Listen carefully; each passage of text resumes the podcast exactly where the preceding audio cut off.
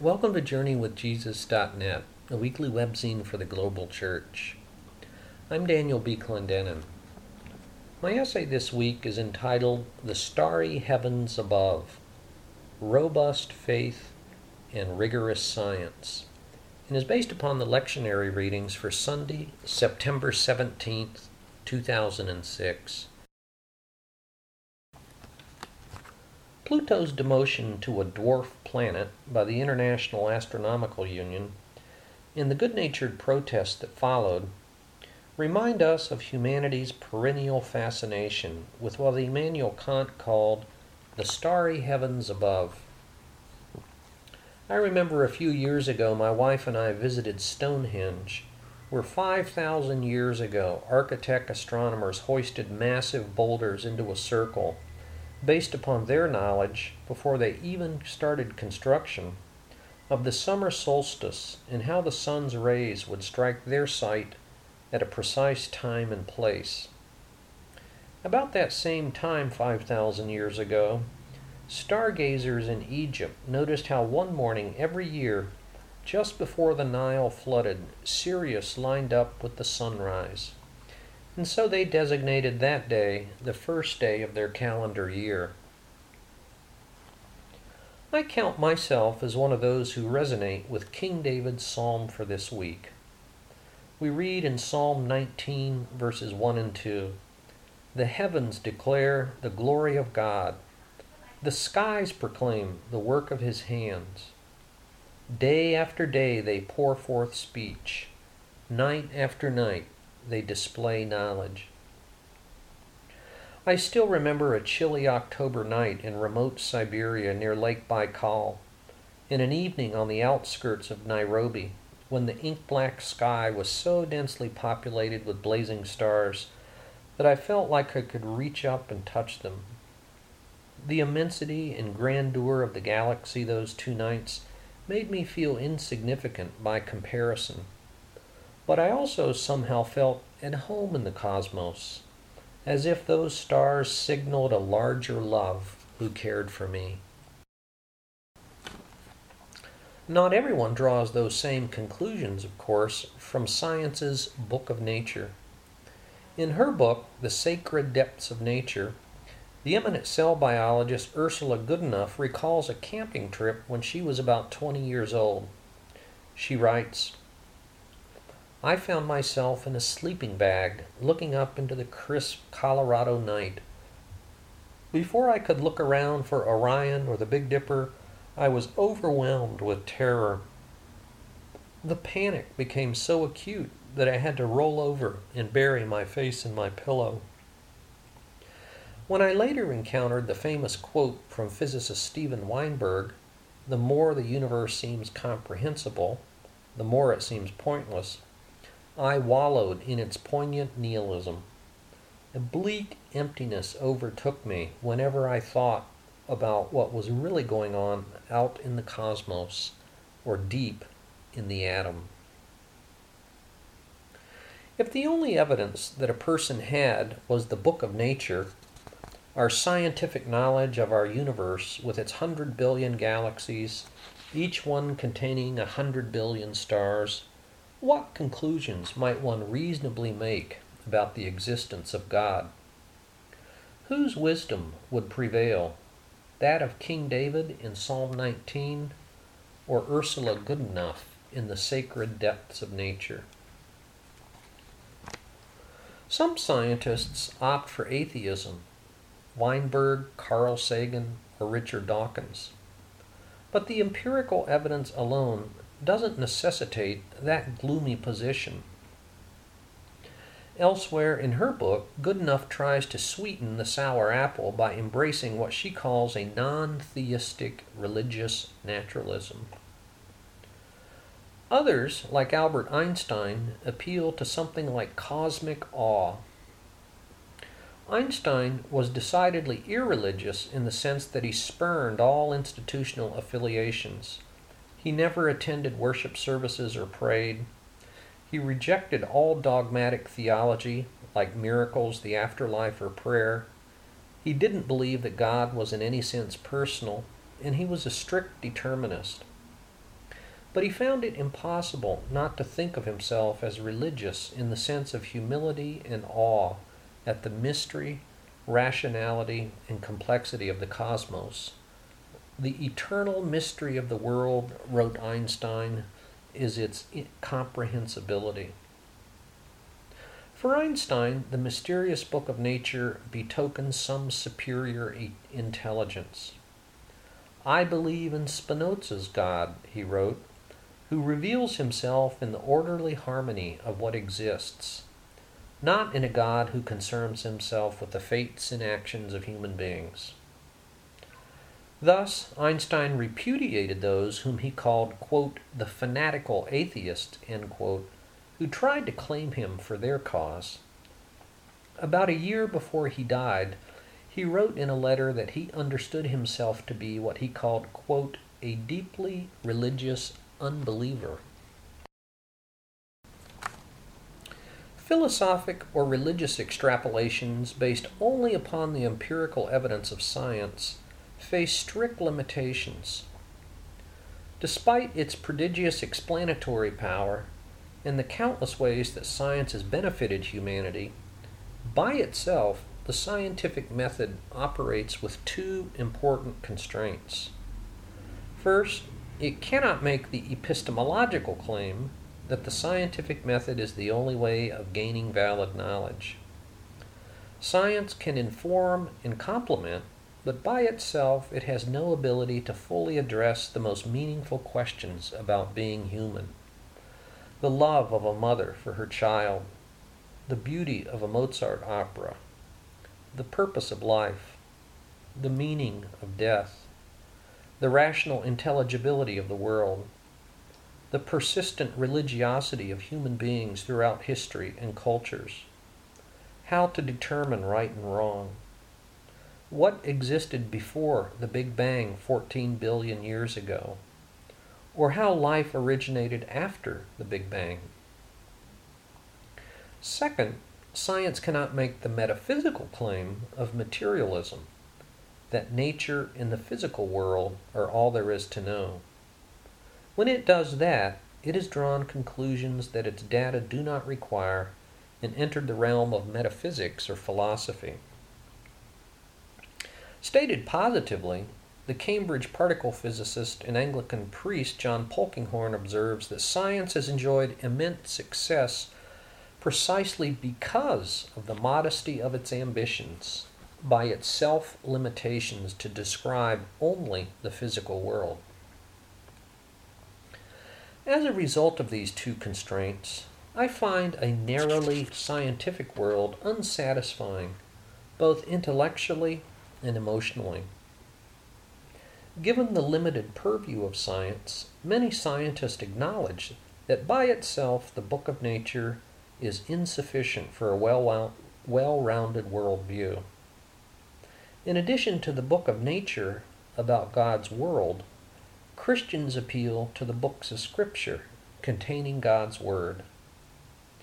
The overall plot of the Christian story makes two basic claims one stupendous and the other scandalous. These nourish a robust faith in addition to rigorous science. The Hebrew Scriptures make the stupendous claim that the transcendent God who flung the hundred billion galaxies into space out of nothing is like an attentive mother or tender father who cares for each and every human being, who hears our every help, our every cry for help, and who intervenes to act for our good.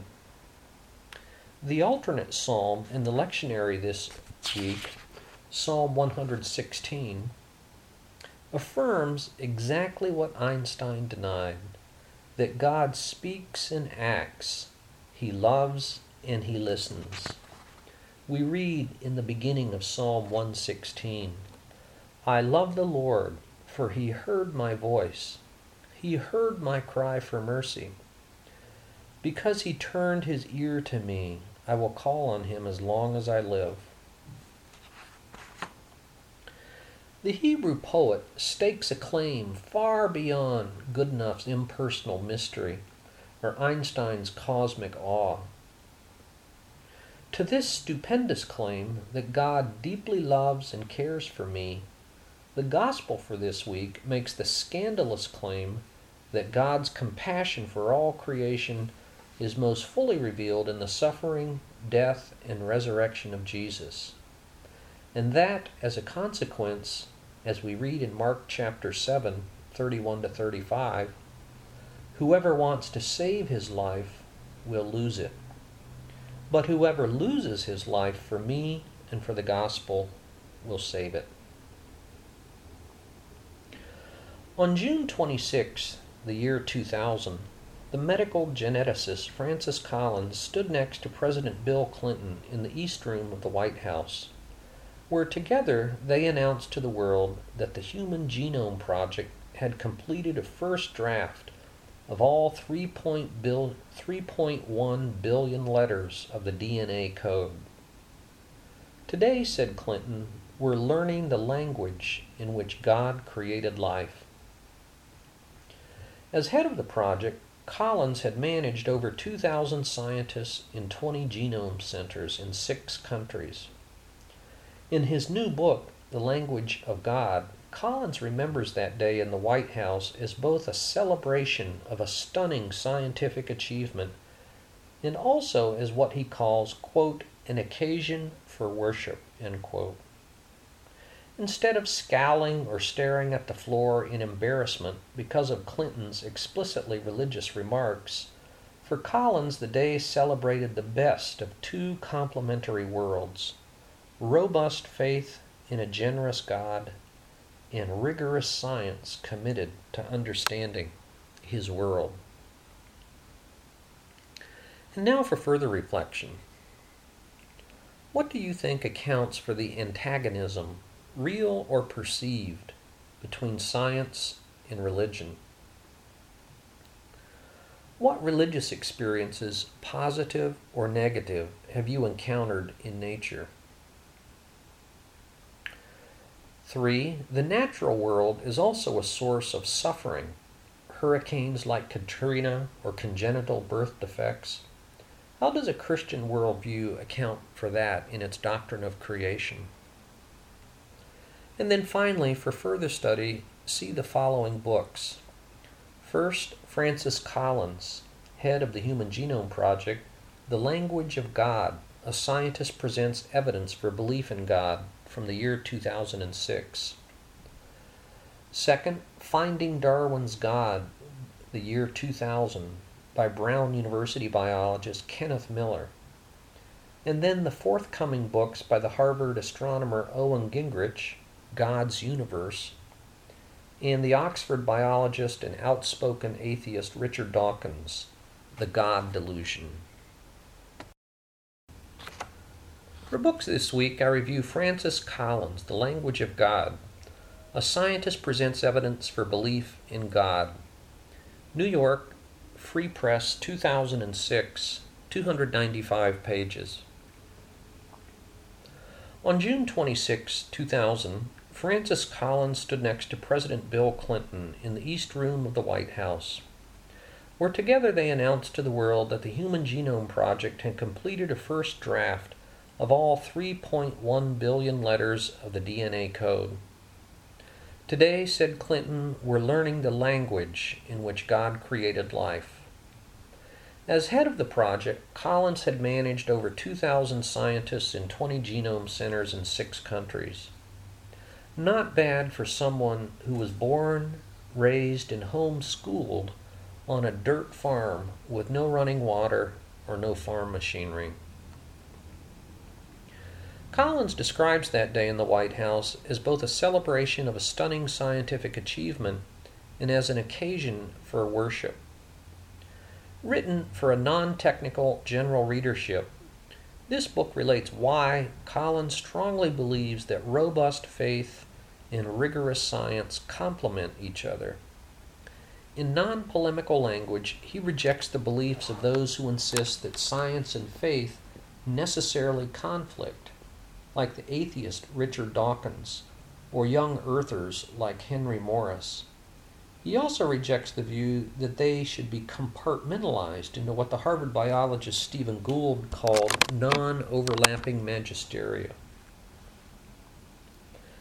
In part one, Collins chronicles his journey from agnosticism to atheism to theism, and finally to a specifically Christian faith. A faith provoked by a bedside conversation with a dying woman, then nourished by reading C.S. Lewis.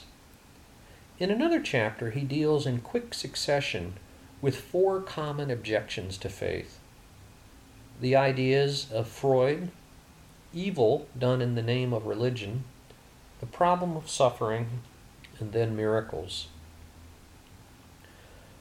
Part 2 covers the origins of the universe, the beginnings of life, and then, in what is in some ways the most interesting chapter of the book, Collins's personal account of the Human Genome Project that culminated with Clinton's announcement.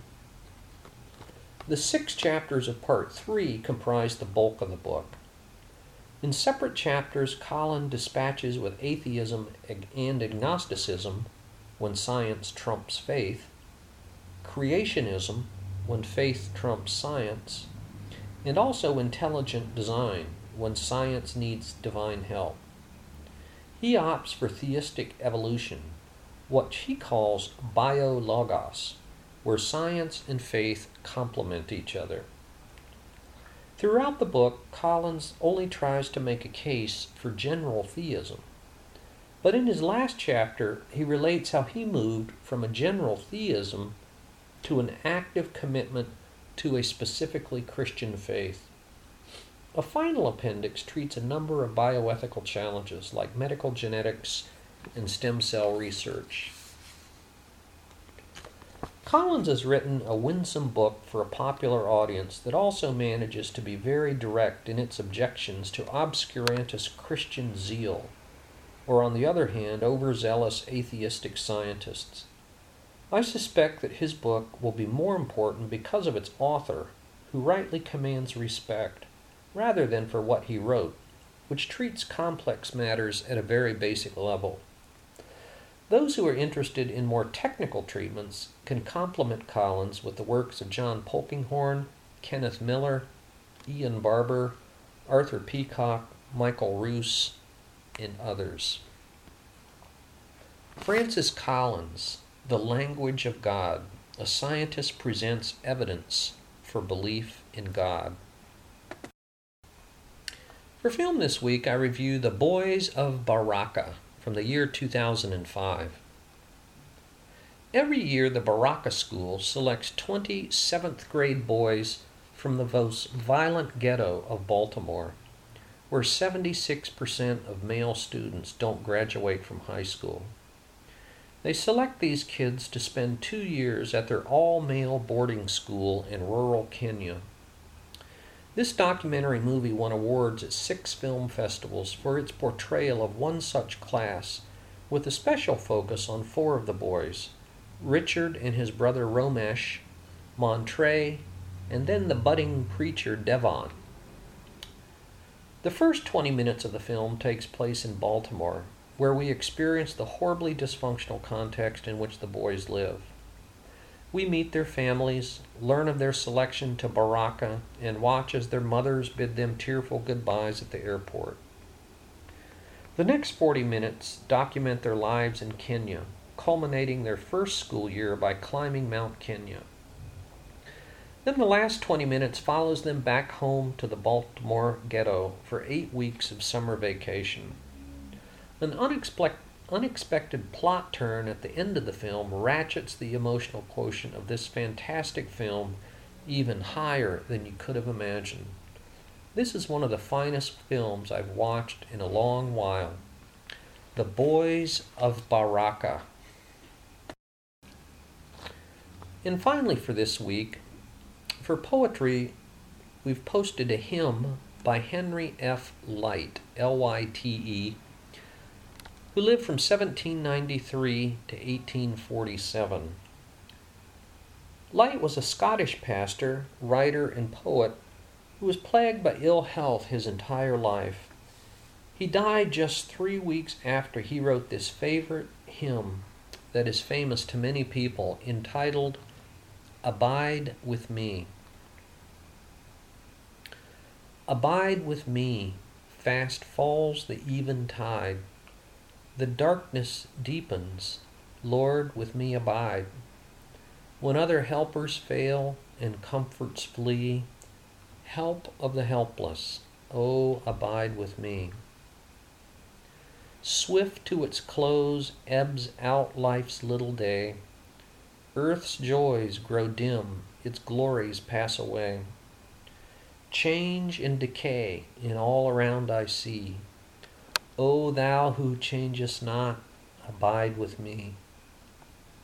Not a brief glance I beg, a passing word, but as thou dwellest with thy disciples, Lord, familiar, condescending, patient, free.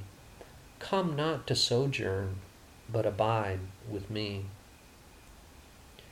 Come not in terrors as the King of Kings, but kind and good with healing in thy wings. Tears for all woes, a heart for every plea.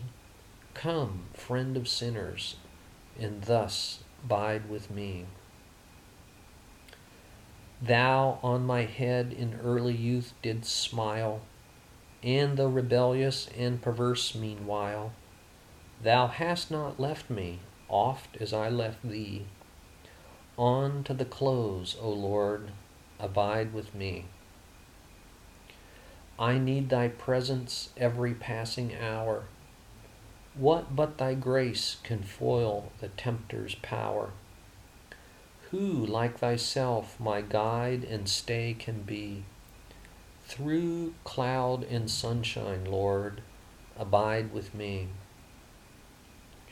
I fear no foe with thee at hand to bless. Ills have no weight, and tears no bitterness. Where is death's sting? Where grave thy victory? I triumph still if thou abide with me. Hold thou thy cross before my closing eyes. Shine through the gloom and point me to the skies. Heaven's morning breaks and earth's vain shadows flee. In life, in death, O Lord, abide with me. Abide with Me by Henry F. Lyte. Thank you for joining JourneyWithJesus.net for Sunday, September 17th, 2006. I'm Daniel B. Clendenin.